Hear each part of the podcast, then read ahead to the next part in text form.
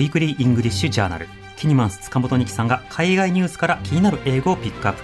リスナーの皆さんと一緒に英語を学んでいこう。そして世界を知ろうというコはい。ーナーです、新しいコーナーニキさんよろしくお願いいたします。よろしくお願いします。お願いします。お久しぶりです。ご無沙汰しております。ニキさんも南部さんも。ははい。なんか玄関ですれ違ったりはあったんですけどね、そうですね。私はあの地震があってあ東京が停電した時にまあ特番体制になった時が多分オンエア上でお世話になりました。初めて初めてじゃないオンエア上で最後にお会いした時ですね。ね、三時間近くね、ご一緒させて、三特特番急遽。やってましたね。ねそうでした。お世話になりました。聞いておりましたけども、長らく夜の放送を続けられて今体調などいかがですか？あはいおかげさまでねあのもうあっという間に1週間あの明日のカレッジが終わってから経ったんだなってさっき気づきまして、あはいなんかこうおかげさまで寝れています。眠れている。夜寝て朝起きるという生活ってこんな感じだったんだ。そう。セッションから明日のカレッジにこうはいバトンを渡すときにどうぞ睡眠にはお気をつけてっていう一言添えたんですけど、ははい。い、眠れているようで何よりです。うん。3年間ねあの頑張ってまいりましたけれど、はい。まあこうやってまたね TBS ラジオでもちょこちょこ出させていただくということでとても嬉しいです、あの今回はねその学ぶと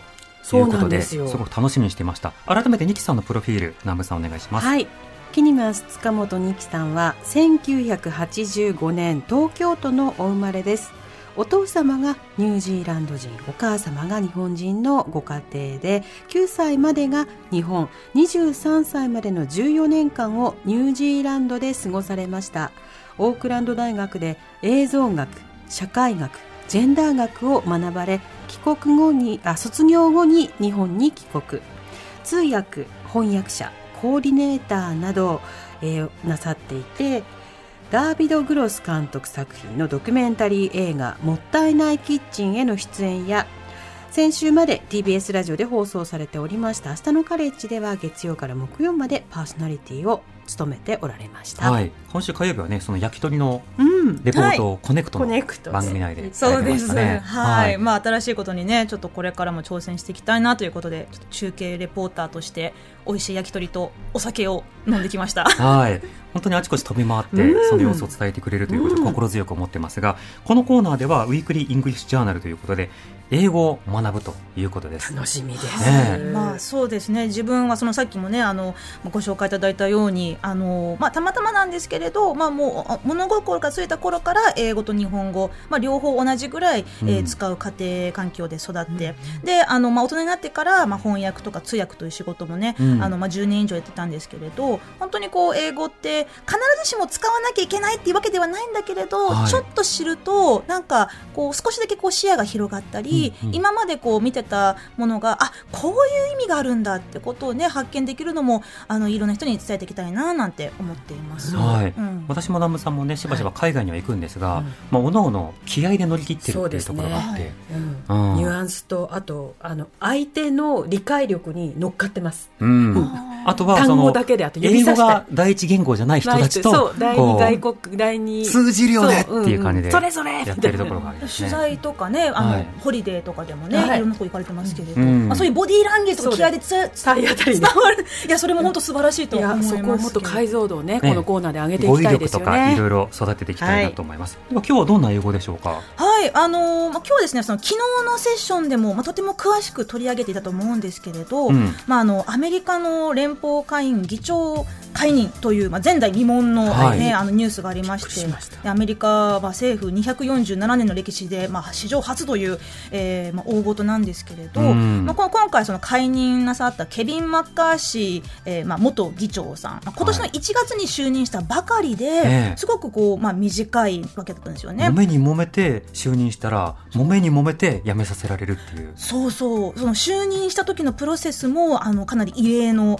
えーまあ、シチュエーションで、うん4日間にわたって、なんと15回も、えーこの人を議長にするか否かっていう投票を繰り返したという、まあ、結構当初から揉めてたらしいんですよね。え。だから議員さんたちもヘトヘトでしたもんね、当時そうですね、うん。まあ、共和党、民主党、えーまあ、関係なくいろんなところからこう結構厳しく追及をされてきたマッカーシー、えー元議長なんですけれど本人は結構ね、そのいろんな報道映像で見てますととてもこう自信に満ちた表情であの、まあ、自己肯定感高いのかななんて思ってたんですけれど、そのその1月に就任をした直後に、まあ、いろんな取材を受けまして、えーこれから、えーまあ、議長として2年間のね、任期を満了できる自信はどれくらいありますか？という質問に対して、a thousand percent! おー1000%あります。って答え1000そう強気。100の10倍ですよ。そう、あ、サウザンドパーセントってもう即答でかい、もう笑顔で即答で返すほど、はい。まあ自信満々だったんですけれど、あ、8ヶ月で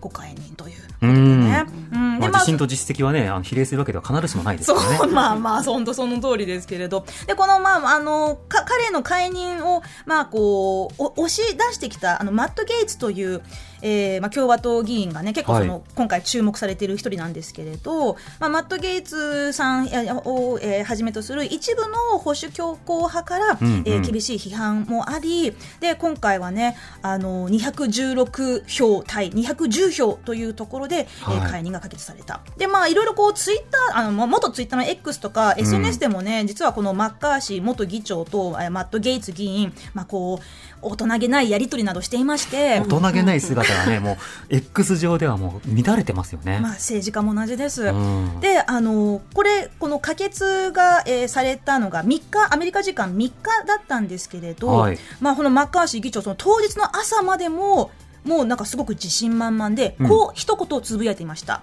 Bring it on! このたね、対戦ゲームとかなさってるとね、もしかしたら聞いたことあるかもしれませんけど、はいはい Bring it on! っていうのは、かかってこいよって感じです。はい。この58歳にもなるね、はいあの、はい議長さんなんですけれど、かかってこいよ !Bring it on! って、えーま、あの、つぶやいてまして。Bring it on。そう。で、それに対して、この、まあ、対敵対する、えーまあ、マット・ゲイツ議員がね、それを引用して、またさらに一言、えーつぶやきました。just did. これは、えー直訳すると、今やったってことなんですけど、まあちょっと少し意訳をすると、望むところだとかもうこちらは手を打っている。まあもしくは、さらに私流に、えー跳躍してしまうと、貴様はすでに死んでいる。っていう。感じかなと。はい。で、まあ、そういう、あの、まあ、ツツイート合戦がね、あの、起きていた日の、えー、まあ、もう夜には、はい、えー、マッカーシーさんお疲れ様でしたとなってしまったわけなんですね。じゃあ、マット・ゲイツが言った通りに、もう just did。はいもう、お前は死んでいる死。んでしまったという、お前はすでに死んでいると。もう先手必勝だということだったんですけれど、うんまあ just 結構、did ってうんもう一つのイディオムになってるんですか？そうですね、just did って言うと、例えば、たナイナイキのね、あのうん企業のコピーとして、just do it って言ったじゃないですか。はいはいあれは、とにかくやれなんですけれど、うんうん just did ってなると、うーん、なんでしょうね。まあ、just は、こう、とにかくとか、あとは、たった今。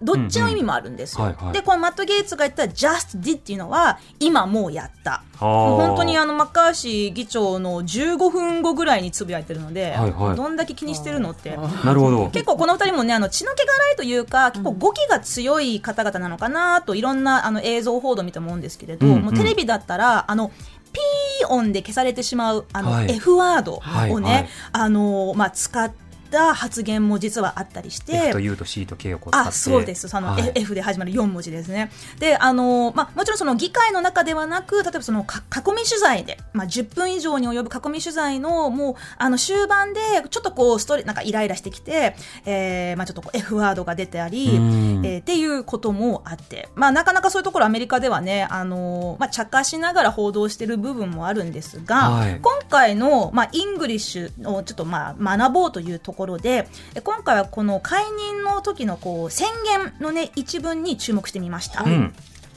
えーちょっと読み上げますね。The office of Speaker of the House of the United States House of Representatives is hereby declared vacant.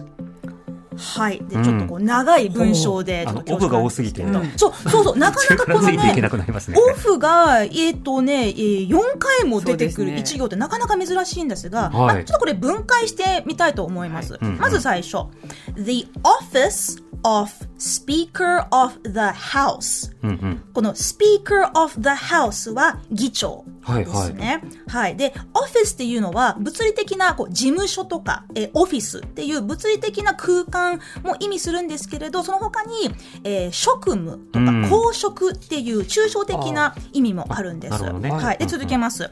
of the United States House of Representatives この representatives ちょっと長いんですけど、レペゼンってヒップホップで言うじゃないですか。はい、代表とか。代表ね、地元代表。representatives は国民の代表、えーを意味するその会員、えーですね、まあ議員たち。で、そして最後のところ、is hereby declared vacant。で、今日はこのうん。vacant に注目したいと思います。はい。vacant はい、スペルは V-A-C-A-N-T vacant なんですけれど、この頭の VAC はもともとラテン語の空っぽを意味する言葉ほうほう。です。で、この vac から始まる言葉、いろいろこう、空っぽっていう意味があるんですね。ん。例えばこのじゃあ vacant っていうのは、えー、まあ今回は、その、えーまあ、空席という意味なんですけど、これをもってアメリカ下院議議長職が空席となることを宣言しますと。さっきの英文は意味するんですけど、じゃあ、えー空席もしくは空き家、a vacant house とか、んえー空き家不動産、vacant property 他にも、えー空き地ですね、えー vacant lot。で、もう少しこう実用性があるかなと思うのが、例えばホテルね、あの海外のホテル行きます。んで、空いてる部屋はありますかって聞きたいときは、Do you have any vacancies? って言うんですね。あき空いてる？みたいな。そうそう、部屋空いてますか？って。あとね、あの、ぼんやりした顔。なんか、あれ？もしもし、誰かいますか？って聞きたくなるぐらい、はいぼーっとするときってあるじゃないですか。ありますはいそういうときは、You have a vacant look って言うんですよ。あなたちょっと言えてる。表情が空っぽだよって。虚虚無だよねみたいな感じですよね。あそうそう虚無の顔してるんでうんちょっと心虚無だよねみたいな。そうそうそう。a vacant look って言うんえー、ですよ。ベーカントルックっていうんだ。あ、忘れない。で、あのね、ちょっとね、ここで、あの、クイズを出したいんですけれど、はいはいお仕事や責務から解放される、自由な時間を意味する言葉で、この VAC で始まるうん言葉、なんだと思いますか？VAC。みんなが大好きな。VAC で始まる解放とか自由な時間を意味する言葉、英単語です。うん。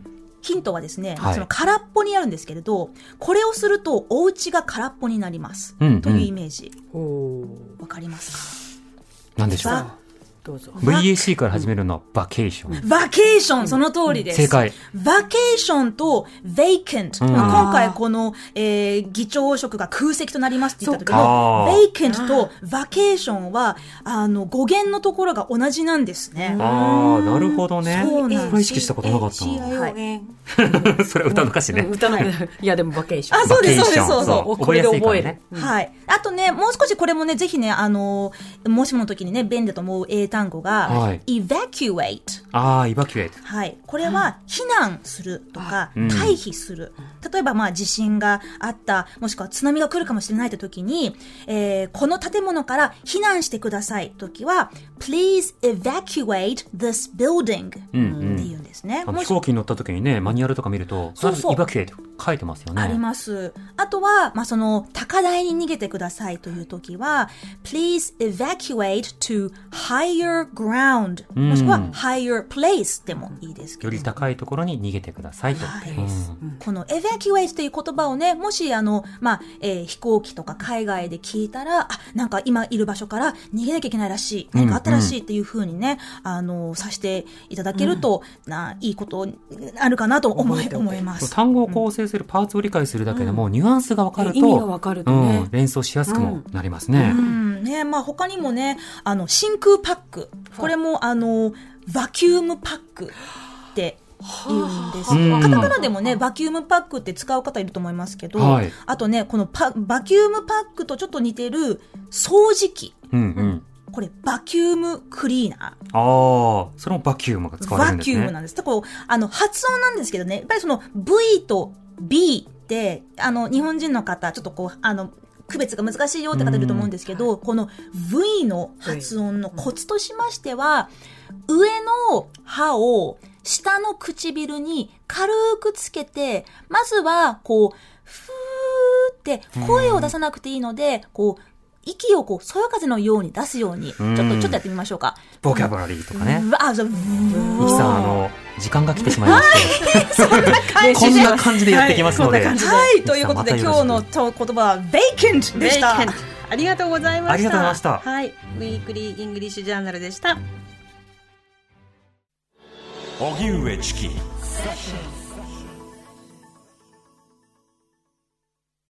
毎週月曜から木曜朝8時30分からお送りしている「パンサー向井のフラット」毎日を彩るパートナーの皆さんはこちら。月曜パートナーの滝沢カレンです。火曜パートナーのココリコ田中直樹です。水曜パートナーの三田寛子です。そして木曜日は？横澤夏子です。ヤーレンズのデイ淳之介です。奈良原正樹です。横澤夏子ちゃんとヤーレンズが各週で登場。今日も一日頑張ろうのきっかけは「パンサー向井のフラット」で